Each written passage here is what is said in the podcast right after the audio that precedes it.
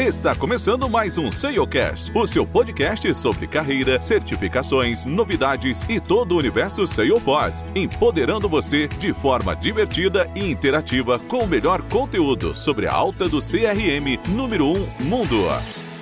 Esse episódio conta com o apoio da Conecta BR, o seu parceiro de soluções em CX e CRM.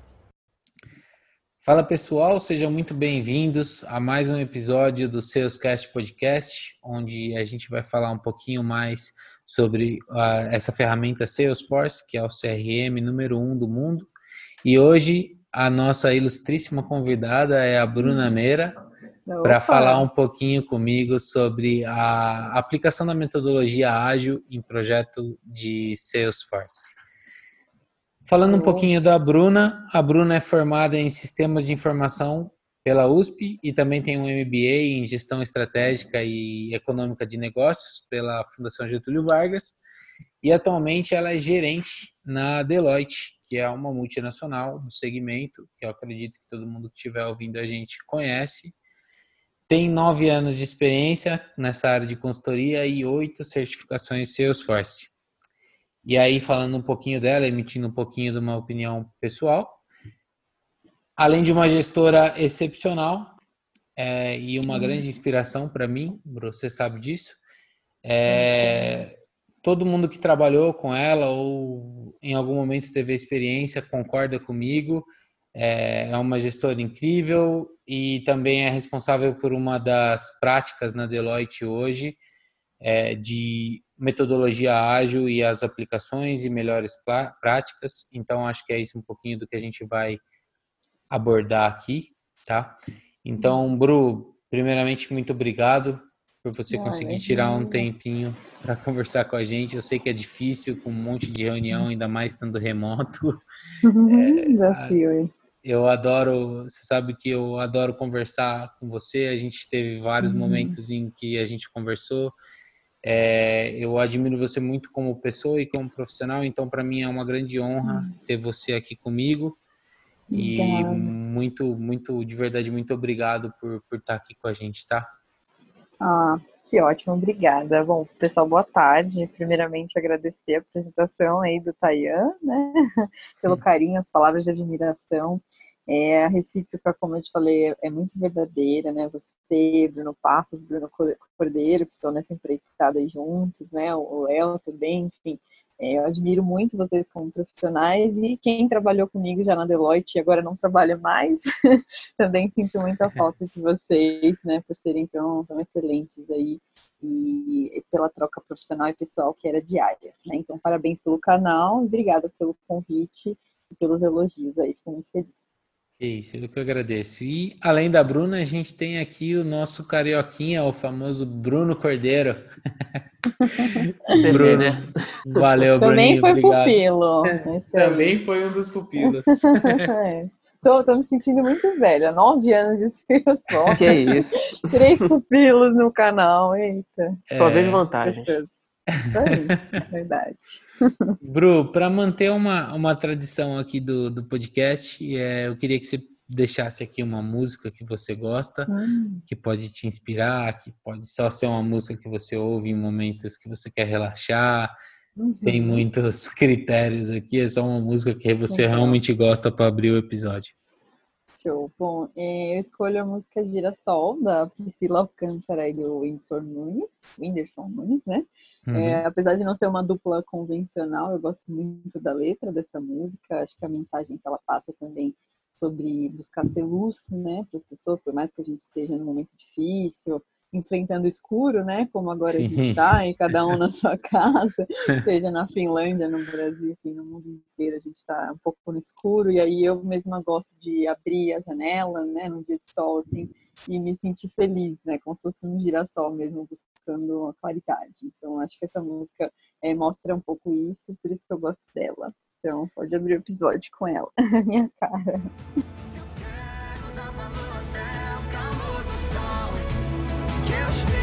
preparado para quem me conduz. Que eu seja todo dia como um girassol.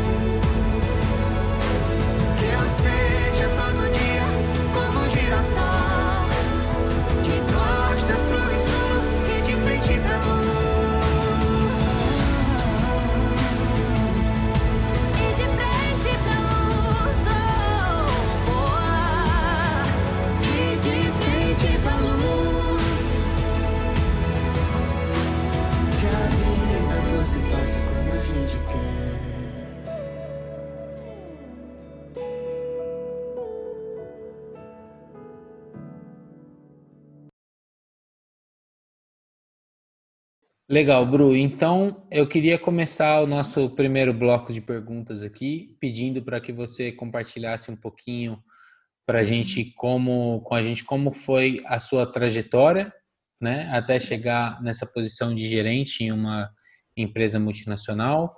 E quando foi seu primeiro contato com Salesforce? Quando que você migrou para essa área? Quando foi seu primeiro contato com a com a metodologia ágil no meio disso tudo, né? Sim. Legal. É bom, prazer contar sobre isso, né? É, sou suspeita sobre a minha história, mas gosto de falar sobre ela. Acho que, como você citou na introdução, eu sempre fui muito estimulada a estudar muito, né? Não vou dizer que eu sempre amei estudar, mas eu me habituei a estudar, porque meu pai me incentivou demais, assim, desde pequena, que queria que eu me tornasse uma mulher inteligente, independente e tudo mais. Então, ele me cobrava muito sobre essa dedicação, né? E aí no ensino médio eu já tinha escolhido trabalhar com computador, né? Ele me incentivava a escolher a carreira, o que eu queria ser quando crescer. E já no ensino médio, então, eu fiz um técnico junto, né, de informática, na ETEC George Street, em São Caetano do Sul. Então, foi lá que eu tive o primeiro contato com código, lógica, também com a parte de, de governança, de TI, né? Já tinha algumas matérias assim na época. E enfim, saindo do ensino médio, eu já decidi fazer um curso relacionado na faculdade também, a TI, né? E aí, de novo, também me dediquei bastante, né? Estudei, estudei muito aí no cursinho pré-vestibular, na etapa, na época. E aí consegui ser aprovada em sistemas né, de informação na USP, né? SI. Então, de lá para cá, é, eu só trabalhei em duas empresas, que é a Deloitte atualmente, minha antiga consultoria, que é a BXpert, né? Atual, aí tem a vertente da, Salesforce, que é a Arpia Cloud. E foi lá que eu tive contato com o CRM, né? E me apaixonei com a combinação TI mais pessoas, vamos dizer assim.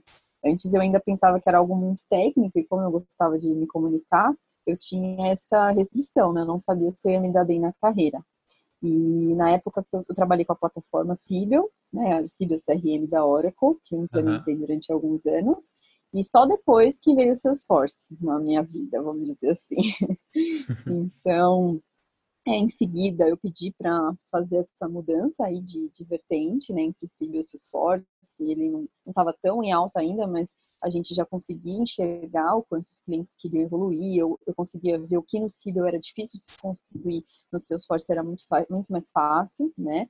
Então, eu, enfim, pedi essa, essa mudança e deu certo. E aí, de lá para cá, né, isso foi em 2015, é, eu tenho trabalhado com o Salesforce. Legal, show de bola. contato foi nessa época. É, foi, foi mais ou menos no mesma, na mesma época em que eu comecei a mexer com isso e a, a uhum. manobra do mercado de migrar para o Salesforce, ela começou a ficar muito evidente perto desse, desse momento, né? Entre 2014 e 2016, você via que era tudo que seus, os clientes começavam a falar, né? Cara, e aí o Salesforce? Como é que tá o Salesforce? Em que momento isso vai ser interessante de migrar? Bem interessante. E aí, é, naquela época não tinha Trailhead, não, né? Era, não tinha Trailhead. Eram aqueles books de, da Salesforce, aqueles vídeos com, uh, enfim... O, é, o, o Study Guide. Exato, Study Guide. E só para estudar para admin também, então era só muita leitura, né? Também uhum. uh, não tinham aqueles exercícios, aquela, aquela coisa simulada online, então assim, era mais difícil mas ao mesmo tempo também foi muito bom ter tido esse primeiro contato naquela época, porque depois de lá, né, muita gente foi capacitada e hoje é, eu vejo como, como, um orgulho, assim, ter começado, né, junto com, com esse boom do seu esforço aqui no Brasil. É verdade. E, e dentro do e aí puxando um pouquinho para nossa para nossa para o tema principal aqui, né, uhum. né? É, quando você começou a, a ter contato com a metodologia ágil? Quando você percebeu que o, waterfall estava perdendo espaço dentro do mercado e que você come, uhum. começou a entender de que, putz, realmente eu acho que essa metodologia, uma metodologia ágil está chegando para ficar uhum. e ela vai começar a se tornar uma, uma coisa cada vez mais constante na implementação de projetos. Sim. Bom, não foi muita escolha, né, mudar de metodologia, mas eu lembro que em 2016, quando eu mudei para Deloitte, o meu primeiro cliente foi em Brasília, né, Caixa Seguradora, e o modelo que nós vendemos, o projeto naquela época já era o da metodologia ágil. Então, uhum. eram foram especificados, né, durante o contrato, proposta, é, os temas que iam ser abordados, né, os, a gente pode traduzir isso para épicos, enfim, dependendo uhum. de quem conhece vai reconhecer. É, e a gente colocou quais os temas de Salesforce estavam relacionados com a nuvem de Service Cloud e quais deles seriam discutidos durante 15 sprints. Então foi um susto a primeira vez que eu vi que no contrato não tinha exatamente o escopo do que eu ia entregar. Não tinha quantos meses de levantamento, de desenvolvimento, enfim, todas aquelas fases. Então, foi algo muito novo e, assim, acabei realmente aprendendo antes da prática, mas né, mais teoria. Então, foi o momento em que eu comecei a engolir os conteúdos, né, de treinamento de ágil, para entender os conceitos e adaptar o modelo novo de entrega, porque até então eu só tinha trabalhado com cascata, realmente. Uhum. E eu tive muitos professores bons também, né, tanto na Deloitte, é, o gerente Fábio Chaves, né, foi um professor para mim, para o Tayan, né, uhum. também.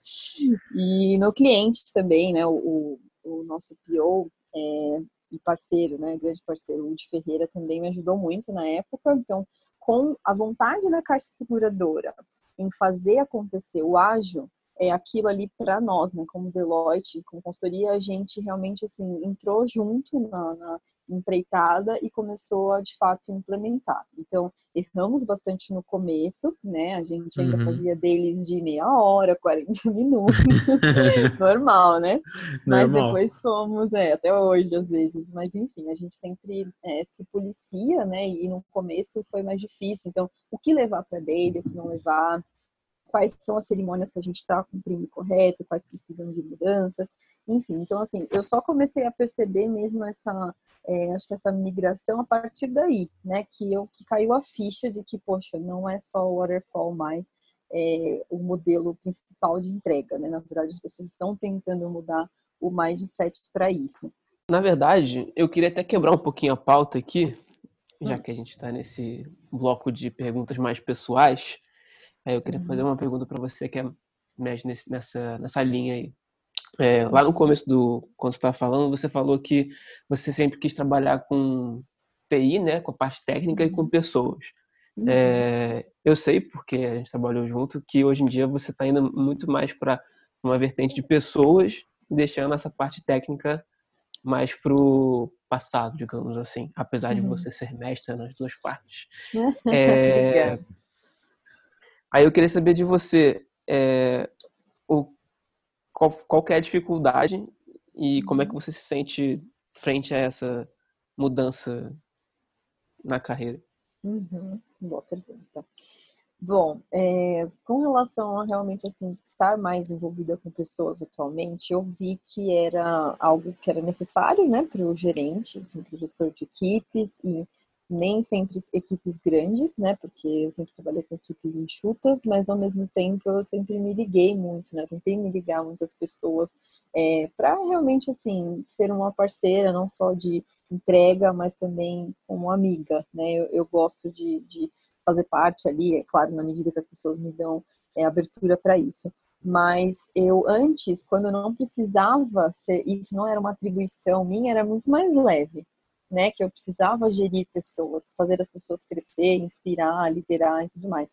Então, como sênior, realmente, eu era, eu me sentia uma ótima técnica, é, mas depois que eu fui promovida a gerente, veio um peso assim numa mochila, é, do tipo, Bruna, agora você terá que lidar com contratações, demissões, é, né, com momentos difíceis de outras pessoas e tentar não levar isso para casa. Então, assim, é, hoje eu me sinto muito feliz em poder é, deixar um feedback bom nas pessoas, né, poder deixar é, contribuições de pessoas que já trabalharam comigo no passado e as que trabalham comigo ainda hoje, né, atualmente, é, desse esforço que eu faço e poder colher esse fruto, né, isso eu enxergo com muito benefício.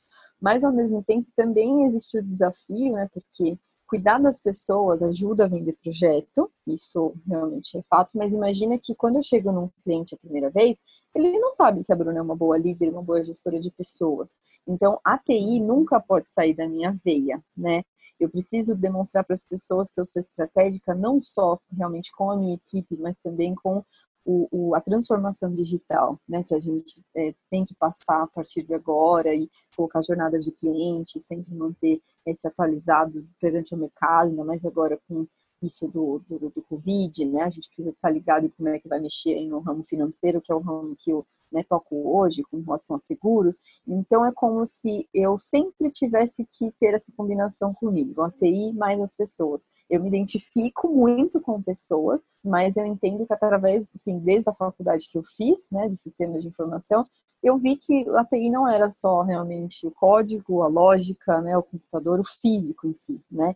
Ele tinha muito de habilidades pessoais, né, soft skills. Então, hoje eu acho que eu, é uma honra poder juntar as duas coisas, ser gestora de pessoas, eu quero cada vez ser melhor nisso, mas realmente até para eu subir os próximos degraus, né, de senior, de diretor e sócio, que é um sonho meu, é, eu preciso ser estratégica para o mercado também, aí na, no formato, vamos dizer assim, mais técnico da coisa.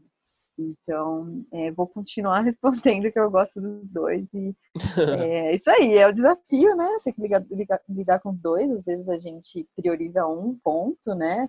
Conversa um pouco mais com pessoas, às vezes eu estudo um pouco mais e fico mais fechadinha.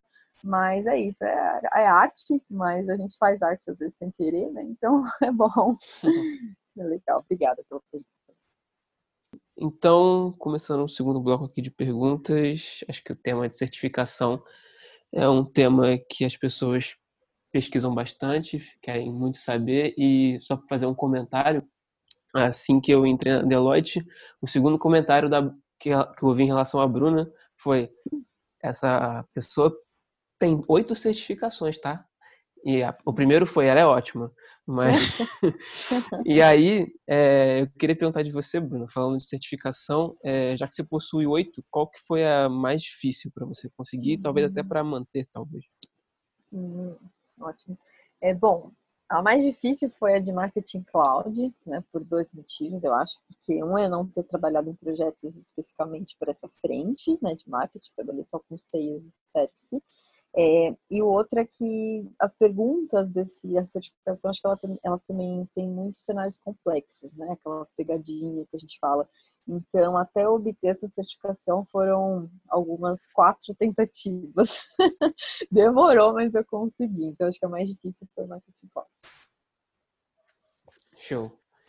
É, e aí, pensando em você como gestora de projetos, é, qual o valor que você dá para essas certificações quando você tem essas pessoas que você tem que trazer para trabalhar com você uhum. e ao mesmo uhum. tempo qual o valor que você enxerga nisso quando você negocia com o cliente o, o projeto. Uhum, perfeito.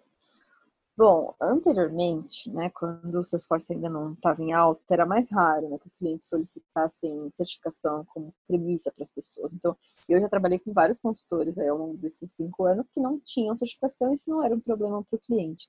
Mas hoje, quando a gente manda uma proposta para o cliente, a gente já inclui é, os currículos desses profissionais da nossa equipe dentro dessa proposta. E é como se fosse uma premissa mesmo, que eles tenham certificação. É, é importante, né, na minha visão, porque demonstra o investimento da empresa em ter profissionais qualificados, mas ao mesmo tempo, eu, Bruna, não enxergo como o maior diferencial, né, porque tem muitas pessoas que conhecem é, bastante da plataforma e sabem como implementar, porém não têm a certificação, né, por algum motivo, seja financeiro, relacionado a tempo, nervosismo, né, na hora da prova e tudo mais. Sim, sim. Então, eu acho que, assim, para mim, ele foi importante, né, eu adquiri através do incentivo das empresas que eu trabalhei, né, da Deloitte que eu trabalho, mas não foi algo assim, poxa, eu vou colecionar inúmeras porque sei que isso vai me tornar diretora em dois anos, entendeu? Não. Eu acho que foi mais realmente assim para ter uma conquista pessoal, algo que eu sei que conta, né, de alguma forma para os projetos, mas ao mesmo tempo a experiência eu entendo que seja, é, acho que mais relevante, assim. É, eu entendo que a experiência dá um respaldo para a certificação, né? Com certeza. Então, acho que um sem o outro uhum, não tem, tem um valor, mas quando tem os dois, é uma potencialização do, Sim, senão na hora do vamos ver, o cara tem a certificação e na hora de implementar não sabe, a empresa, né? Todo mundo fica vendido, o cara, a empresa, o cliente. Então, eu acho que realmente é um complemento. É algo que, para primeira impressão, fica e é legal, mas ao mesmo tempo não é o que vai fazer com que o projeto esteja lá no Go Live sem erro, né? Sem problema, com qualidade e tudo mais. Então, acho que é bom complementar mesmo. Com certeza. Ah, e falando ainda de certificação, é a certificação de Scrum Professional é uma Uhum. tendência a ser mais e mais requerida. O que, que você enxerga nessa certificação específica? Uhum. Bom, eu creio que sim, né? As empresas estão mudando, a gente, como consultoria, tem incentivado essa mudança do cascata para o ágil e demonstrado o quão positiva é. E aí, de novo, muitas, muitas empresas exigem né, o certificado para abrir as portas. Então, eu creio que, ah, como é uma certificação que você não precisa ficar dedicado, às vezes, presencialmente, né, como era no passado, é algo que você pode estudando e estudando aos poucos, muitas vezes gratuitamente pela internet. Então eu entendo que sim, que ela cada vez vai ter mais valor, é uma tendência sim. E eu acho que é muito importante a gente estar ligado nisso para tirar, ou pelo menos ter planos de, porque as empresas, para quem quer trabalhar com ah, o ágil em um modelo assim, não necessariamente sendo Scrum Master ou PO, mas só participando de um squad, você já precisa conhecer muitos conceitos aí que eu creio que são importantes e que estão né, no conteúdo dessa certificação. É, eu acho que é exatamente, eu acho que é exatamente esse ponto é, que é que é importante que não é nem questão de você ser certificado, né? Eu acho que não é esse o principal ponto, mas você pelo menos entender a metodologia ágil, eu acho que é o primordial, né? Porque, por exemplo, eu vim aqui para eu vim aqui para a Europa e aqui a gente não tem um projeto, pelo menos que eu tenha conhecimento, eu não tenho conhecimento de todos os projetos, mas a gente não tem um, pro, um projeto que eu conheça que aplica a metodologia Waterfall. Então, é assim, se você está ouvindo a gente, é um profissional do mercado de trabalho hoje e não sabe o que é metodologia é, ágil, eu acho que é o momento de, de começar de começar a estudar e conhecer, né, Bru? Porque é muito difícil hoje. Os clientes próprios já pedem. O cliente chegou no nível de maturidade onde ele mesmo já sabe o que é metodologia. Ele não está lá te perguntando qual é a melhor metodologia. Hum, Ele já sabe qual é a metodologia que ele quer aplicar. Ele só quer que você saiba aplicar essa metodologia. Né? Isso mesmo. Então a gente precisa cada vez mais estar adiantado, né? Principalmente consultores, precisa estar um passo à frente. Não adianta chegar no cliente assim como eu cheguei no passado, né? Sem saber como implementar. Então eu tive sorte de que foi numa época de bastante transição, mas atualmente é como o Tayan falou, a gente já é premissa que a gente conhece. Beleza. Legal, Bru. Excelente. É, eu não poderia concordar mais com, com a tendência do, do, do Scrum Master. É, e eu acho que agora entrando um pouquinho mais para a gente falar da, da metodologia, que eu sempre, sempre acreditei ser importante e eu acho que a minha entrada na Deloitte fez eu abrir ainda mais os olhos para isso. E eu gostaria que você conversasse um pouquinho mais e me falasse um pouquinho sobre, na sua opinião, qual é o maior benefício da metodologia ágil numa implementação de projeto? Uhum. Bom, na, na, minha opinião, acho que a flexibilidade é o que traz de maior benefício, né? Porque é um modelo em que o escopo pode ser adaptado conforme a necessidade, conforme o tempo, né, de um projeto, sem que seja obrigatório algum contrato de mudança, né? Antigamente a gente ouvia falar muito, ah, é um SM, um SM, tem que mudar e tudo mais. Então, eu acho que hoje a gente tem muito mais flexibilidade em trabalhar dessa forma, sem ter cobrança adicional, porque mudou um requisito do projeto, né? Ficar amarrado a uma especificação funcional desenhada, às vezes, é, durante três meses para algo que está sendo desenvolvido, às vezes, durante né, mais anos de projeto, eu, eu acho que é muito fechar, engessar as coisas. Então, o, o, ágil traz isso, né? Essa abertura para a gente, essa flexibilidade. Uhum. Então, eu acho que é um processo que, em geral, é, pode ser moroso e que a gente tenta acelerar. Eu acho que esse é o maior benefício, a flexibilidade de, de escopo. Entendi. E você, e bom, a gente já meio que abordou esse assunto antes, né? Mas você entende que hoje um profissional, um consultor, né? A gente está falando aqui exclusivamente de, de consultoria, mas eu uhum. acho que é aplicável mesmo se você não é um consultor e trabalha dentro de um Sim, cliente. cliente. É, você entende que, que conhecer a metodologia ágil hoje é um conhecimento essencial para um profissional do mercado? Uhum. Bom, é, vou te responder contando uma história. em 2015, eu lembro que a Salesforce fez um evento para parceiros aqui no Brasil. Né? Eles trouxeram um senior executive dos Estados Unidos, o nome dele é Ed Trust, Ed Trust Uhum. É, e ele, acho que ele trabalha uns seis anos na Salesforce e tudo mais. E lá em 2015 ele fez uma apresentação sobre gerenciamento de projetos Salesforce. E tudo que eu estava é, esperando naquele dia que fosse o meu dia a dia, que não era Agile, era um modelo waterfall, né? Com uhum. fases de levantamento, desenvolvimento, teste, homologação, depois go live, etc. E aquele dia ele deu um banho assim de realidade do exterior com o modelo do Scrum. Então, para mim, foi um, um, susto, né? Foi o primeiro choque que eu senti. Eu confesso que eu achei que eu não ia usar aquilo para nada. Aquela apresentação, aquele sprint, ah, na squad. Eu, ah, não, ele tá viajando, né? Estados Unidos, e essa coisa de conceito e tal. E aí, um ano depois, era eu convencendo o cliente do porquê né, esse modelo era o mais adequado. Então, assim, eu, eu creio que é, depois de cinco anos né, de uma experiência como essa, que a própria Salesforce trouxe esse é, feedback, né, de que a gente precisava adaptar o modelo de venda, entrega de projeto, eu creio que sim, é essencial para um profissional da, da nosso, nosso universo trabalhar com a metodologia ágil. Então, buscar conhecimento, né? É, trazer, enfim, uh, coisas de conceito para prática aos poucos, né? Mesmo que aos poucos. Então, eu entendo que qualquer profissional, como você disse, seja do cliente ou seja da consultoria, realmente precisa tentar aí conhecer, mesmo que não executar na prática todos os dias, mas pelo menos conhecer o conceito, entender, ver o que, que poderia é, ser de contribuição, né? olhar os vídeos em LinkedIn, ler materiais sobre isso, principalmente agora que a gente está com tempo em casa, né? Não uhum. precisa pegar transporte e tudo mais, às vezes a vida é corrida, dirigir. Então eu entendo que é isso, ouvir podcast sobre isso, ler sobre isso e tentar aplicar aos poucos dentro do dia a dia do trabalho. Legal, show de bola.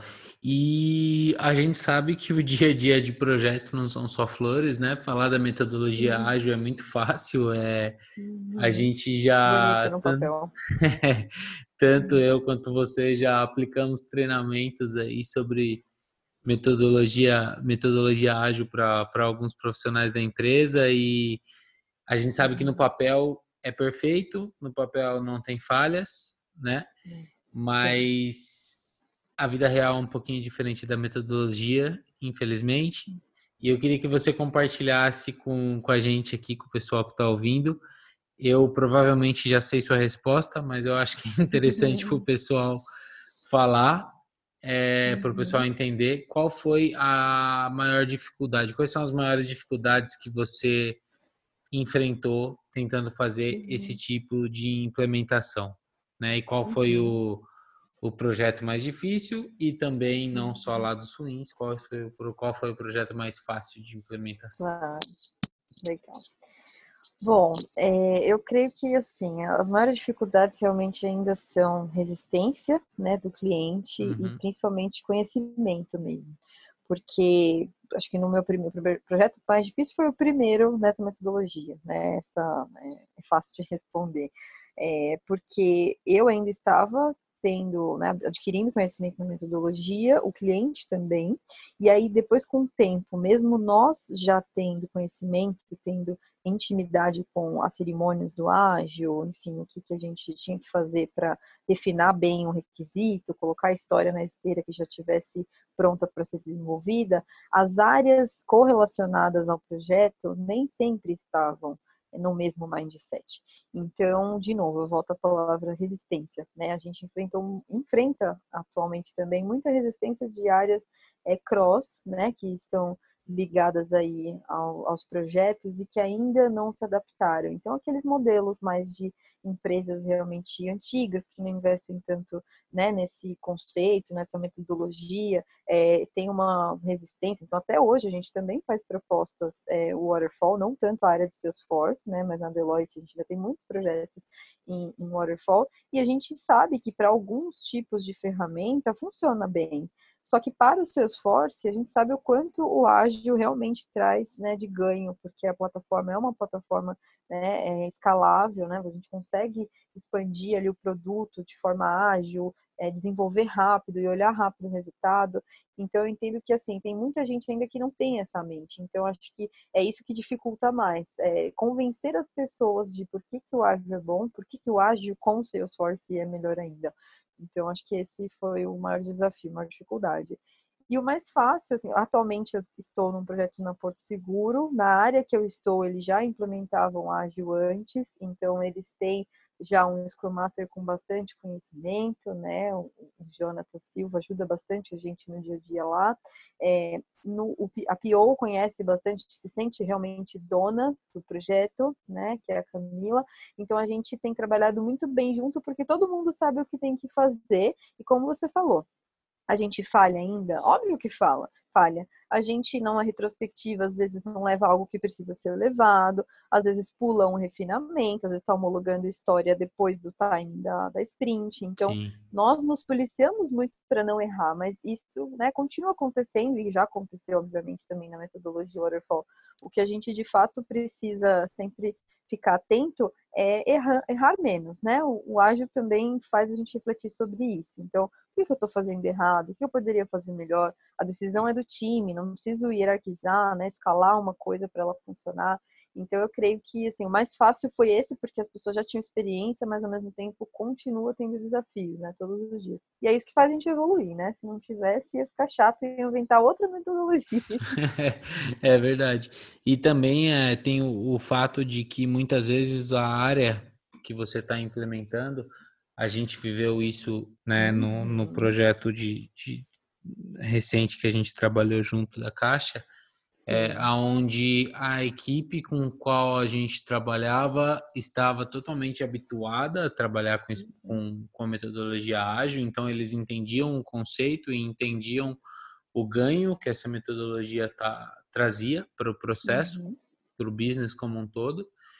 Porém, a gente sofria com algumas outras áreas que ainda não estavam tão avançadas. Então, é esperar é assim, você tem que ter um jogo de cintura muito alto, né? Porque Perfeito. você está conversando com uma área em que, cara, faz 20 anos que eles estão implementando waterfall. Desse jeito, né? exatamente. Então é muito difícil você mudar uma cultura de uma pessoa, de uma equipe que vem trabalhando com isso há muito tempo, né? Então, por mais que o uhum. conceito seja claro na sua mente, é, o jogo de cintura é essencial, né?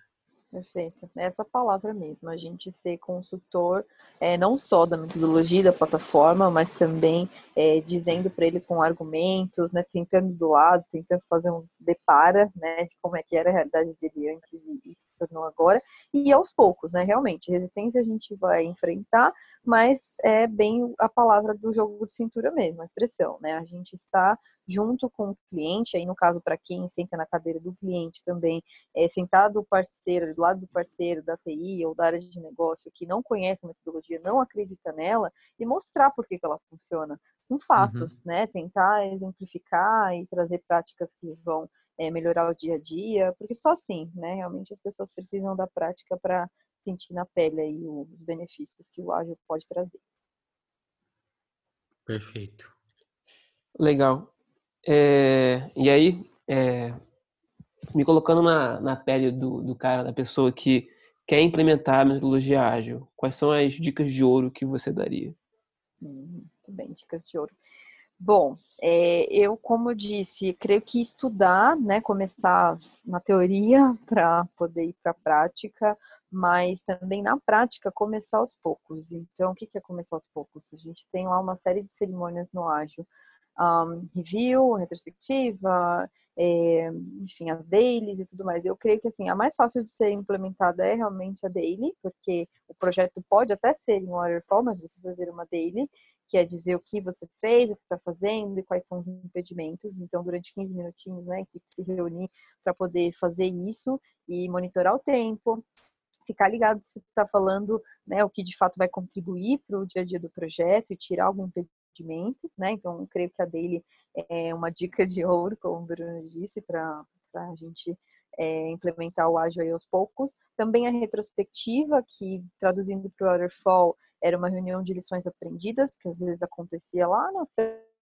né, depois da entrega do projeto, ou próxima entrega do projeto, e que o ágil traz aí é, para que você faça no final das sprints. Se é waterfall não tem sprint, faz no final do mês, faz duas vezes ao mês, uma reunião em que as pessoas falam né, o que não está legal, o que foi bom e o que, que eu aprendi, né, tem vários tipos de de verbo aí que as pessoas usam para poder é, colocar, é, como o que parar, o que continuar fazendo, o que começar, enfim. Então, cada projeto tem seu modelo, mas eu, eu creio que a retrospectiva é uma das cerimônias que traz mais benefícios para o projeto.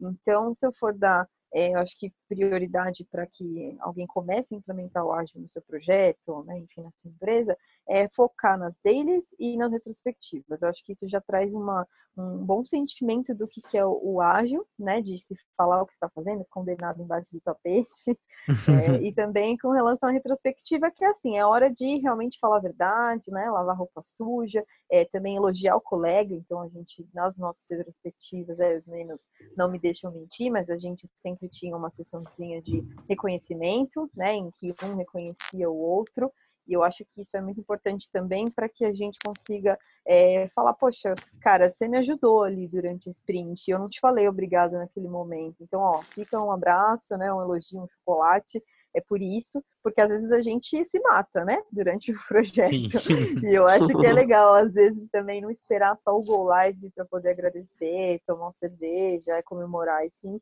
né, durante o dia a dia também fazer isso. Eu, eu creio que a Daily e a retrospectiva são bons momentos para começar a aprender o ágil aí. Perfeito, Bru. E aí eu queria eu queria falar, aproveitando toda esse essa ideia, eu queria falar um pouquinho sobre o projeto CMT, né? Uhum. É, que eu queria que você contasse para gente. Eu tive uma grande satisfação em participar com você e com o Fábio uhum. Chaves desse desse dessa iniciativa, mas eu queria que você então. conversasse pra, contasse para a gente é, um pouquinho sobre o que é essa iniciativa e, uhum. na sua uhum. opinião, qual é a importância de vocês terem tomado essa iniciativa dentro da Deloitte para uhum. o aumento de qualidade nos, nas entregas de, de projeto? Perfeito. Bom, o CMT, né, a sigla em si, né, para quem não conhece, é Consulting Methods and Tools, né, é uma, vamos dizer, uma equipe da Deloitte, uma frente da Deloitte que cuida é, da qualidade, dos métodos de entrega de projeto, como o Tayan falou. E, enfim, em cada uh, país, né, em cada enfim, governança que a gente tem, das Américas, tudo mais, nós temos é, sócios né, dentro da Deloitte que incentivam que isso aconteça. Então, dentro da Deloitte Brasil, a gente tem o, o Antônio Camacho, né, um grande é, sócio aí da empresa, que me admira muito, creio que a Tayan também teve a oportunidade de trabalhar com, com ele muito legal. Tem um livro também bem legal de, de tempestades nos projetos, também um livro, é, depois a gente busca aí o nome certinho, mas um livro que traz contribuição sobre isso, né, sobre o que a gente passa durante o dia a dia dos projetos, e ele incentiva muito essa, essa frente do CMT no Brasil. Então, alguns profissionais, né, de acordo com o que a gente identifica, de gostarem de padrões, de gostarem de falar da metodologia, do treinamento, qualidade de projetos e tudo mais, nós convidamos né, esses profissionais para participarem desse grupo. É uma iniciativa interna, não tem nenhum tipo de bonificação, enfim, mas que é, realmente a gente entende como uma contribuição interna, né, que ajuda, claro, a mostrar o profissional dentro da empresa. E essa área cuida, né, de fato aí de como é que um projeto está sendo entregue. Então, poxa, é, aquele projeto ali que a Bruna, o Tayan, o Bruno estão entregando, ele realmente está seguindo as boas práticas da firma, né, da empresa, ele está trazendo os resultados esperados, ele tá, eles estão aplicando as retrospectivas. É, como é que está a satisfação do cliente para esse tipo de projeto aqui? É, vamos cuidar para poder treinar as pessoas de cada projeto no, com a metodologia ágil, ou que seja com a metodologia waterfall, ou qual ferramenta a gente vai utilizar? Pois hoje, né, no mercado a gente tem várias, Gira, é, Optane, TFS, enfim, tem inúmeras aí que eu nunca trabalhei, mas que realmente trazem cada uma na sua característica benefícios para a gestão do projeto. Então, o CMT ele se preocupa com isso, com ferramenta, com processo, com, com gestão e realmente assim a Deloitte do Brasil tem evoluído, né? Nós buscamos muito conhecimento fora do Brasil também. Através desse grupo eu tive a oportunidade de fazer uma visita na Deloitte University em Dallas, então foi algo totalmente inesperado, mas que eu tive apoio aí, né, do Camacho, do Marco Dearo, que é outro sócio também excelente da Deloitte, que nos apoia muito nesse tipo de iniciativa, é, eu fui visitar lá é, com outros é, outros gerentes que conheciam, que conhecem do CMT e que vão lá só para trocar ideias sobre realmente como é que eu entrego um projeto e eu entrego um projeto melhor, né? Com qualidade, com processo, independente de novo, né, da, da tecnologia ou da metodologia, a gente está realmente assim à frente no mercado, tentar ser, estar à frente para o cliente. Então, falamos muito de metodologia ágil lá, fizemos muitas dinâmicas, é, inclusive uma do uma, uma dinâmica que tem é um marshmallow, não sei se vocês já viram, mas é bem legal essa dinâmica, sim, sim. fica aí quem tiver a curiosidade de ver.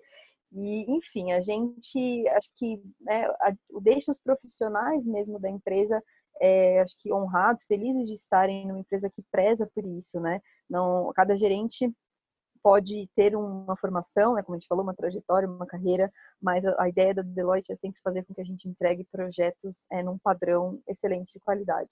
Então, o Tayan, eu, Bruno, nós sempre buscamos muito isso, né, dentro dos projetos que nós participamos. É claro que independente da Deloitte, mas é legal ter esse incentivo, né, uma área só disso, né, Consulting Methods and Tools. Então, como é que eu coloco na consultoria, na veia da consultoria, método e ferramenta para poder ensinar o cliente, para poder ensinar a nós próprios a como entregar um projeto é, de excelência.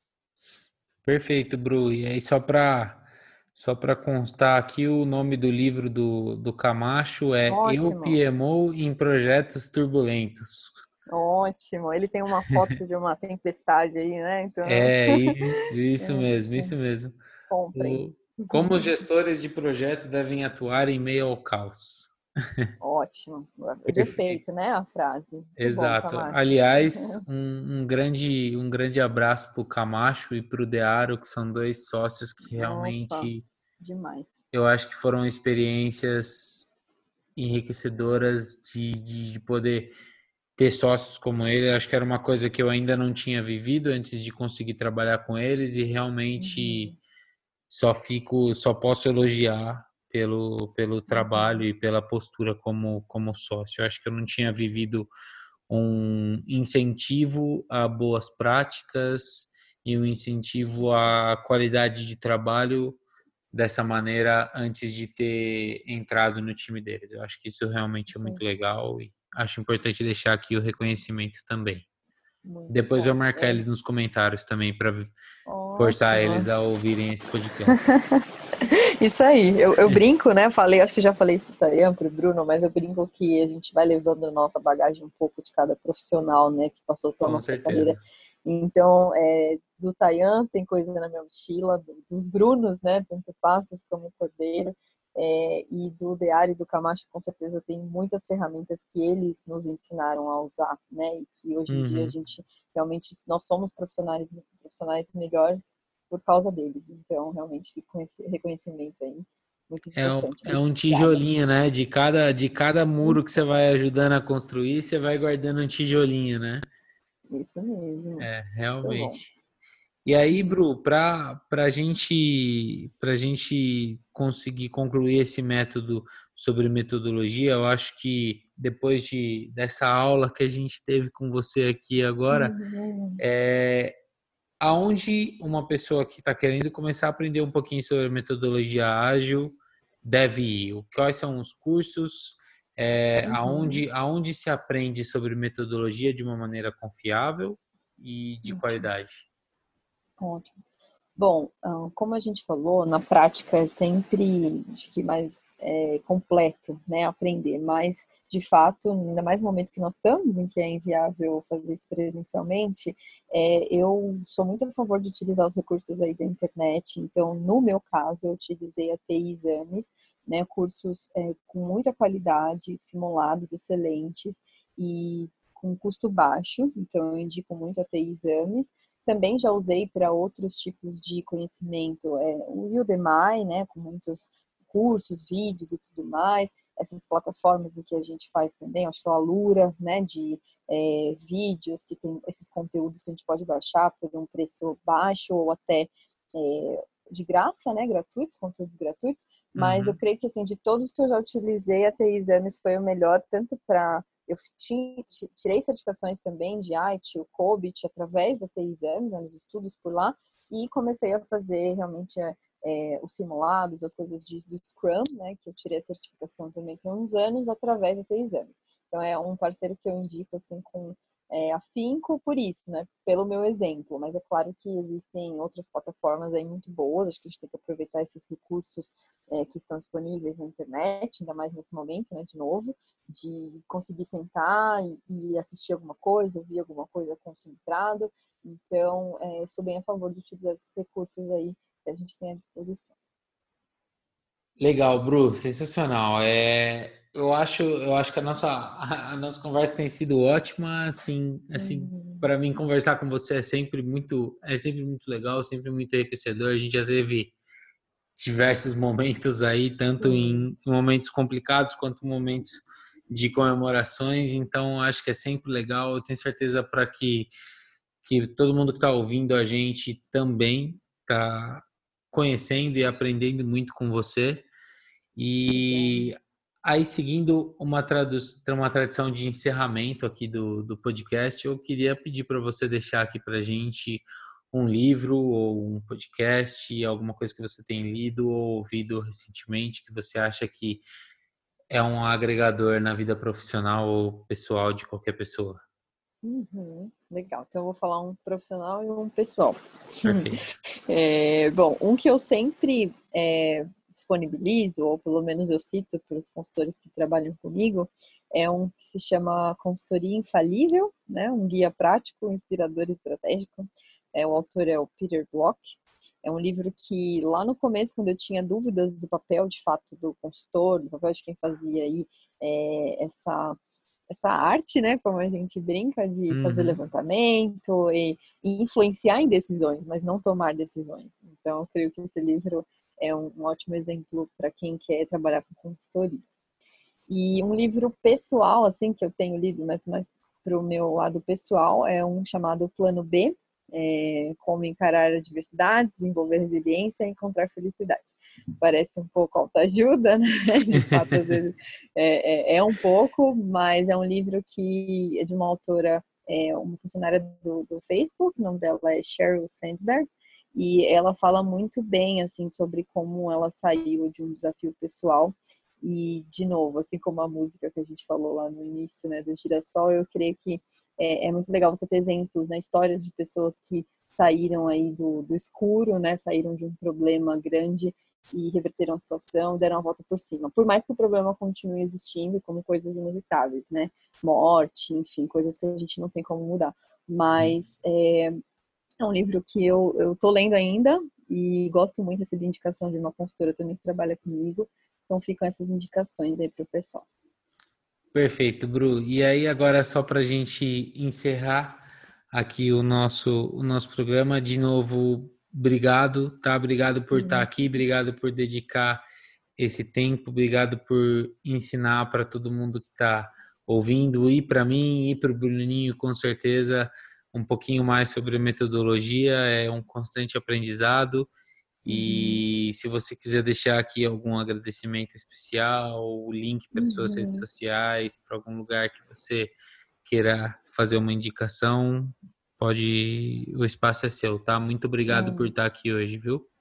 Claro, imagina. Eu que agradeço pelo convite, pela organização, né, nos bastidores aí de montar, enfim, o roteiro, de fazer todo o convite com antecedência, se planejar e tudo mais. Acho que é um trabalho muito legal que vocês têm feito é, para a sociedade, né? A gente contribuir com o nosso conhecimento, com o nosso tempo aí de forma gratuita, né? Então, entendo que, enfim, vocês estão de parabéns, né? Tayan, é, Bruno Cordeiro, Bruno Passos, o Léo, enfim. Então, parabéns por isso. São os que estão à frente, mas eu sei que sempre tem parceiros por trás, então parabéns por isso também.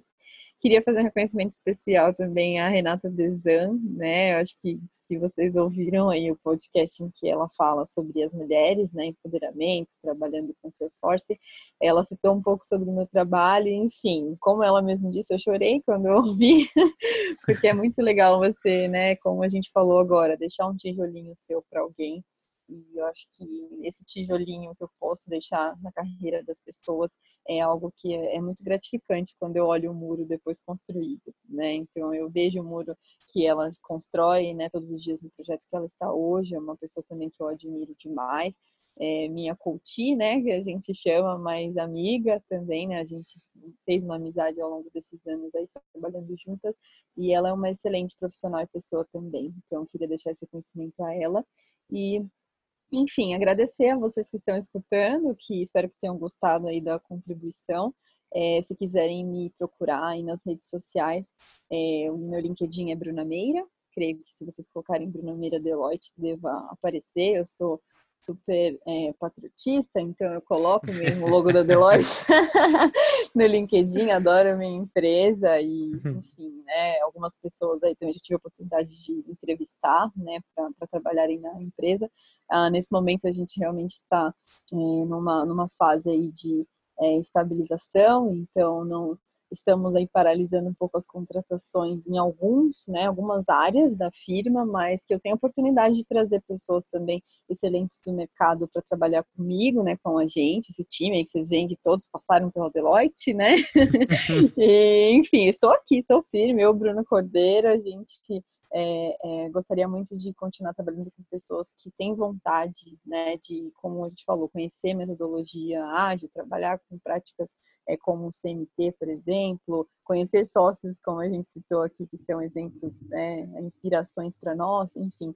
Então, acho que esse trabalho que eu tenho desenvolvido é muito resultado disso, dessas pessoas que têm vontade. Então, essas pessoas que têm vontade, né, com o brilho no olho do Tayan, vontade do Bruno em fazer uma participação e fazer né, parte desse, desse podcast com todo mundo, é isso que me faz ter vontade também de, é, enfim, acordar cedo ou é, me dedicar uma hora a mais para participar com vocês de um, de um áudio aí junto. Então, obrigada, obrigada pela oportunidade, foi ótimo. Sensacional, a gente que agradece. Bruninho, obrigado também por estar tá, por estar tá junto com a gente aí dessas terras quentes do Rio, do, do Rio de Janeiro. obrigado vocês, meus queridos. Sempre um prazer. Muito bom, isso aí. Legal, Valeu, muito, muito bacana. Pessoal que está ouvindo a gente pela, pelas plataformas digitais. Não esquece de deixar o seguir para a gente aí no Spotify, dar avaliação no Apple Podcasts. Isso ajuda a gente a divulgar o podcast ainda mais. Estamos atualmente em 12 países, esperando alcançar mais e mais pessoas a cada episódio que passa. O apoio de vocês é essencial. Agradeço por terem ficado até aqui. Só lembrando que o Salescast é um podcast produzido por mim, Tayan Guerra, o Bruninho, Bruno Cordeiro, o nosso querido Bruno Passos e o nosso querido também Leonardo Barbosa, com a parceria da Conecta BR. E nos vemos no nosso próximo episódio. Muito obrigado e até mais.